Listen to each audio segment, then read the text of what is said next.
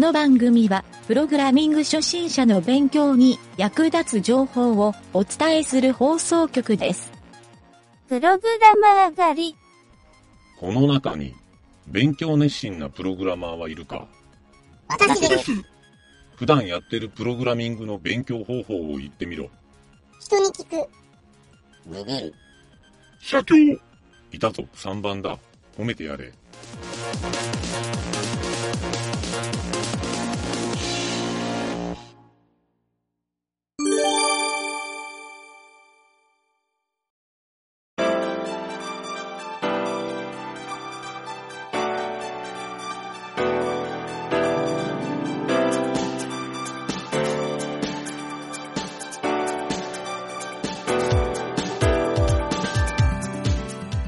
はいどうも、なんちゃってエンジニアのゆげたです。えー、プログラミングカフェだいじゅうさんかいめになりますね。はい、もうだいぶ終わりが見えてるんですが、今回やるのはこのゲームで一番難しいだろうなという○×ゲームのバリデーションチェック機能というですね、記号がみっつ並んだかどうかのチェックをする処理、これを解説したいと思います。えー、早速ですね、今回の放送もいつもの通り、えー、実際僕が事前に書いておいたプログラムを見ながら解説をしてみたいと思うので、そこの ユーアールエル を言いたいと思います。 エイチティーティーピーエスコロンスラッシュスラッシュビットドットエルワイスラッシュ数字のさんアルファベット小文字のエックス アルファベット大文字の OK、 アルファベット小文字の ディーエス、 アルファベット大文字の U、はい、こちらの ユーアールエル の、えー、ページにですね書いてある JavaScript というプログラムコード、はい、これを見ながら聞いてもらえるといいかなと思います。はい、この ユーアールエル は前回と同じなので、前回聞いている方はえー、ここの部分は飛ばしてもらって大丈夫です。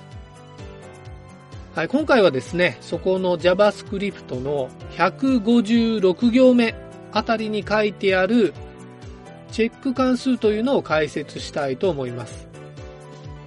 えー、JavaScript で書いてあるので、えー、プロトタイプの関数にしてるんですが、メインドットプロトタイプドットチェック っていう関数名になっています。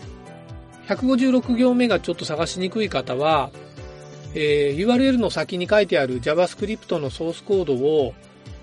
お手元のですね、何かテキストエディターなどにコピーして貼り付けてもらえると見やすいかなと思います。はい、では早速ちょっと説明をしていきますが、まず最初に書いてある let cells イコール this.getGameCells、はい、これは前回も説明したんですが、えー、この○×ゲームで使用するテーブルタグの中の ティーディー タグ、そこのセルの枠、これの一覧を取得するという命令です。はい、これはもう以前にも説明したんで、今回は説明を省きますが、まあ、こんな感じでですね、いろんな場所で使うので、えー、共通関数にしています。はい、ちょっと余力がある人はそこの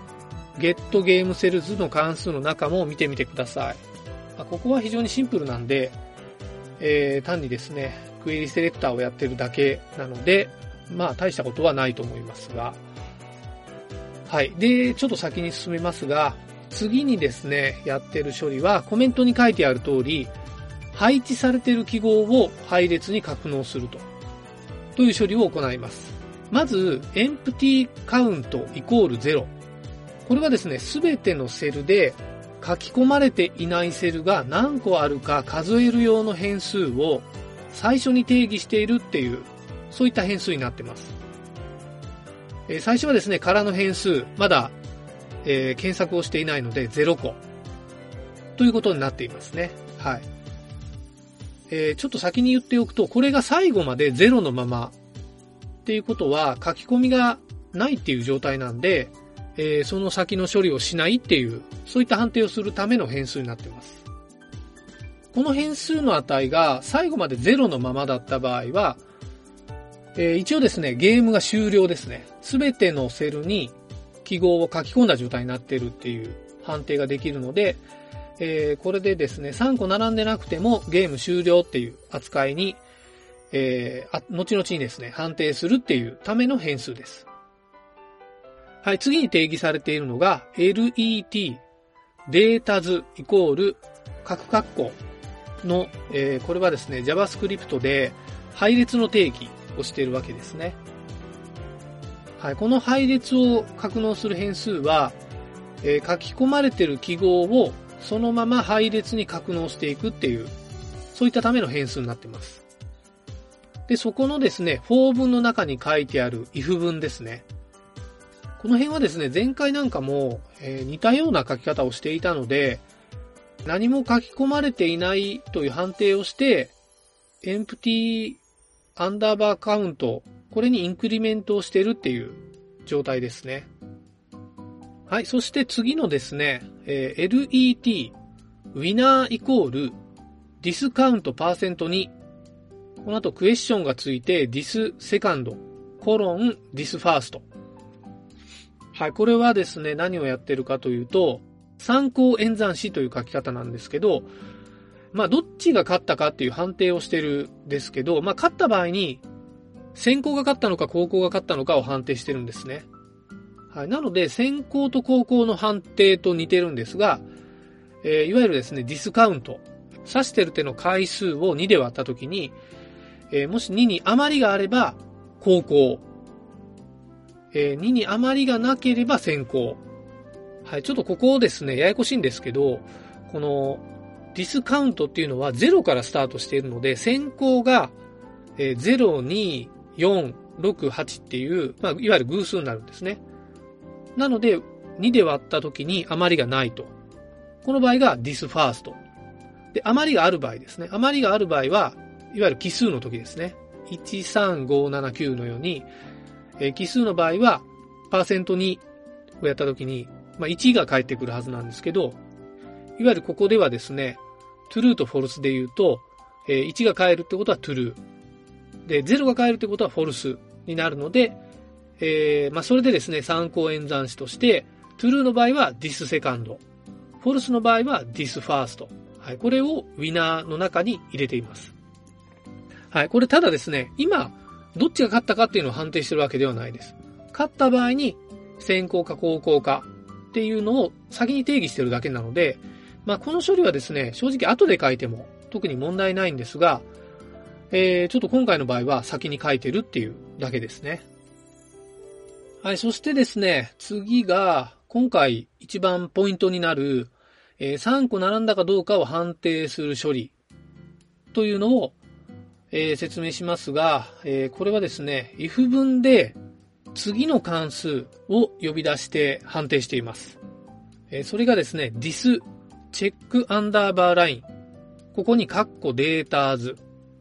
はい、このデータ図っていうのは先ほどの for 文で、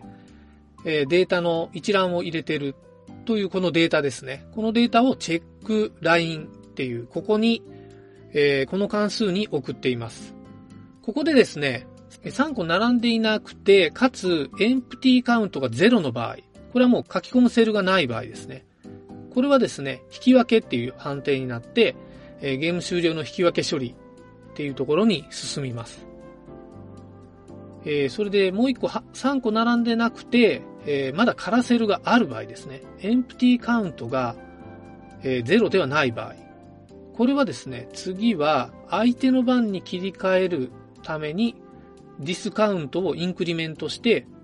えー、この関数でですね、true をリターンします。はい、この true という返り値を、えー、返すことで、次の番に進む処理に行くっていうフローにつながります。はい、それでですね、えー、肝心なこの this チェックライン。この関数ですが、ここで何をしているかっていうのは、えー、ちょっと今回時間が来たので、次回に説明したいと思います。はい、そんな感じでですね、次回は、えー、この記号がさんこ並んだかどうかのチェック後編ということになるので、えー、ここの続きが気になる方はぜひ聞いてください。はい、今回は以上になります。